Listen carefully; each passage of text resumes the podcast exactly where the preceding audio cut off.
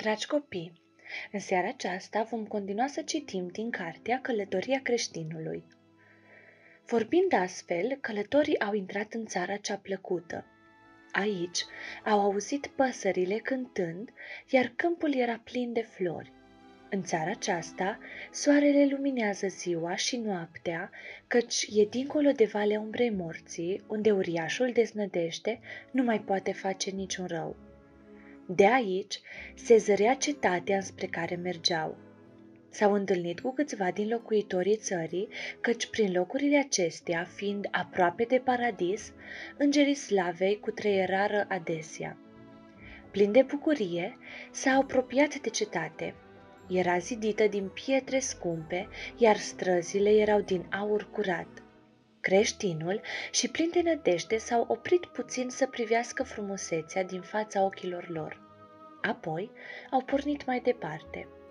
Drumul ducea prin livezi și vii, prin grădini ale căror porți li se deschideau înainte.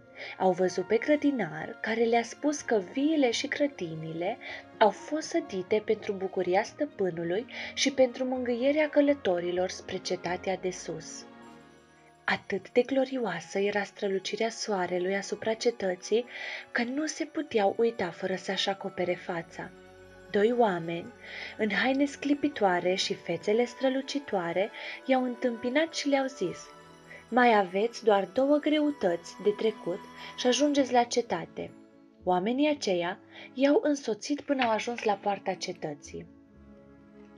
Am văzut atunci că între ei și poartă curgea râul morții. Dar râul nu avea pod și era foarte adânc. Singura cale era să treacă prin râu. Cei doi oameni le dădură un sfat. Râul va fi mai adânc sau mai puțin adânc, după cum vă veți încrede în regele vieții. Călătorii au intrat în apă, creștinul a început să se scufunde și a stricat după ajutor, dar plin de nădejde îi spuse, Nu te teme, frate, eu simt deja nisipul sub picioare și este minunat. Dar peste creștin a coborât un întuneric mare. De teamă nu mai vedea nimic înainte. I s-a făcut teamă că se neacă acolo și nu mai ajunge la poarta cetății. Duhuri rele și demoni îi apăreau în față îngrozindu-l. Plin de nădejde, abia mai putea să-l ridice pe creștin când acesta dispărea slăbit sub apă. Când îl ridica, era deja pe jumătate mort. Plin de nădejde îi strigă, Frate, văd poarta și oamenii la țărm care stau și ne așteaptă. Creștinul răspunse pierdut, Pe tine te așteaptă, nu pe mine. Frate, aceste greutăți nu arată că Dumnezeu te-a părăsit, ci au venit ca să te încerce. Curaj! Isus Hristos te poate salva. Încurajat, creștinul a strigat.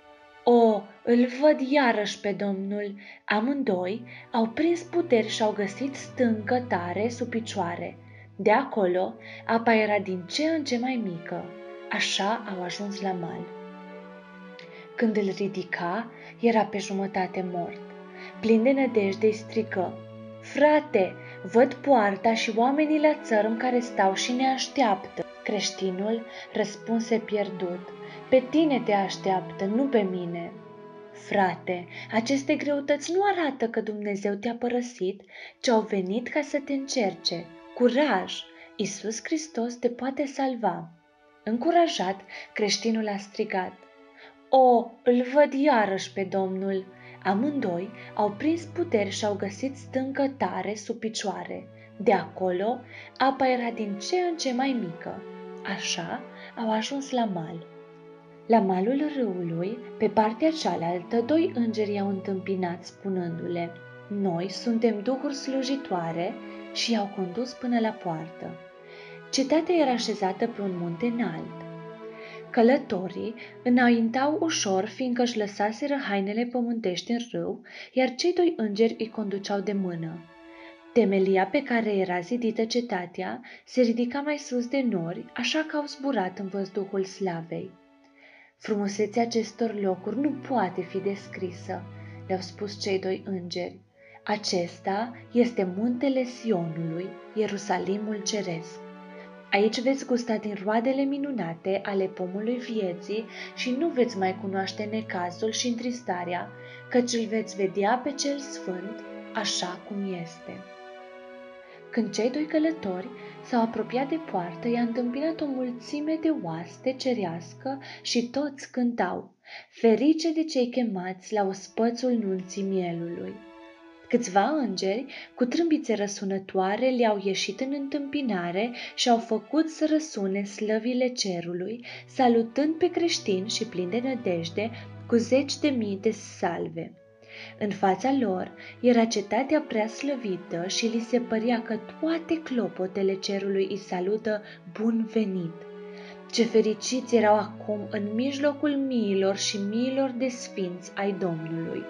Au ajuns la poartă și au văzut scris deasupra ei, cu litere de aur, ferice de cei ce își spală hainele ca să aibă drept la pomul vieții și să intre pe porți în cetate. Îngerii i-au îndemnat să bată la poartă. Când au bătut, Enoch, Moise și Ilie au privit de deasupra. Un înger le-a spus, aceștia vin din necazul cel mare, din cetatea pierzării. Au dat fiecare sulul pe care îl primiseră la începutul călătoriei. Sulurile au fost prezentate regelui. Când regele le-a citit, a spus, Deschideți porțile ca să intre neamul cel neprihănit și credincios.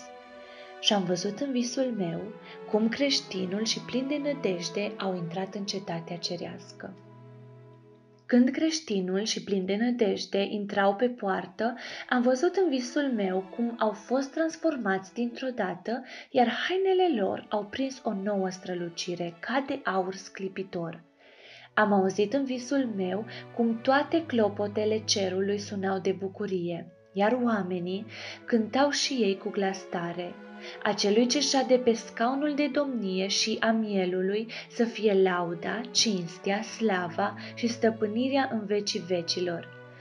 Fiindcă porțile erau încă deschise, am privit în urma lor și iată că strălucirea cetății era ca a soarelui. Pe străzile cetății, străzi de aur curat și străveziu, sfinții lui Dumnezeu umblau cântând laudă Domnului. Iar îngerii înaripați își răspundeau unii altora fără încetare, Sfânt, Sfânt, Sfânt este Domnul oștirilor. Apoi, porțile s-au închis. Aș fi dorit să fiu și ei printre cei dinăuntru, dar, văzând toate acestea, mi-am întors capul să privesc în urmă. Am văzut că și neștiutorul a ajuns la malul râului.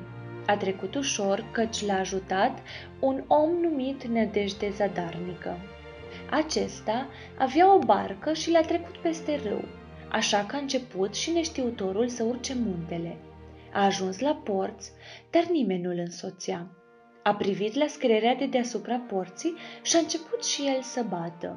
Portarul i-a cerut și lui sulul cu pecetea sfântă ca să îl arate regelui, dar omul nu avea ce să dea. Au mers și au spus regelui despre el.